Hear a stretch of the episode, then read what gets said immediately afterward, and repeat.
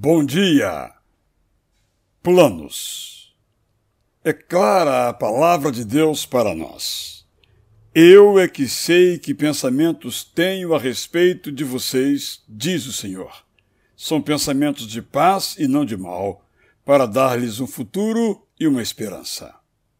Foi assim ontem e depois soubemos. É assim hoje, mesmo que não vejamos. Será assim amanhã, se vivos para ver estivermos. Deus tem planos. Ele criou o mundo com uma natureza que funciona e intervém no mundo para conduzir a história à apoteose do amor. Deus tem planos para nós. Para nós, Deus planeja a paz e a prosperidade. Por isto, não sabemos como será o futuro, mas será de esperança, nunca de terror.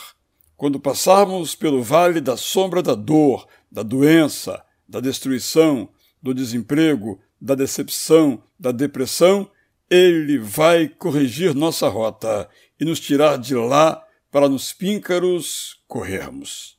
Se Deus não nos tirar do vale da morte, Ele vai nos fazer habitar na casa dEle por uma deliciosa eternidade. Deus mantém seus planos, mesmo que nós os frustremos. Deus mantém seus planos, mesmo quando os homens seguem os seus, vindos da maldade.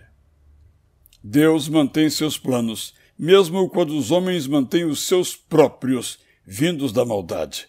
Deus intervém, mesmo que não entendamos. Deus intervém, mesmo que não percebamos.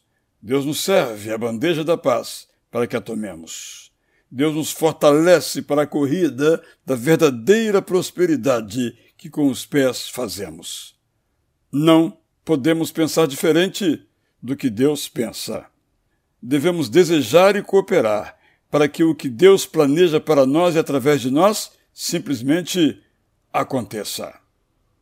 Eu lhe desejo que se realizem em suas vidas os planos de Deus. Eu sou Israel Belo de Azevedo. Bom dia!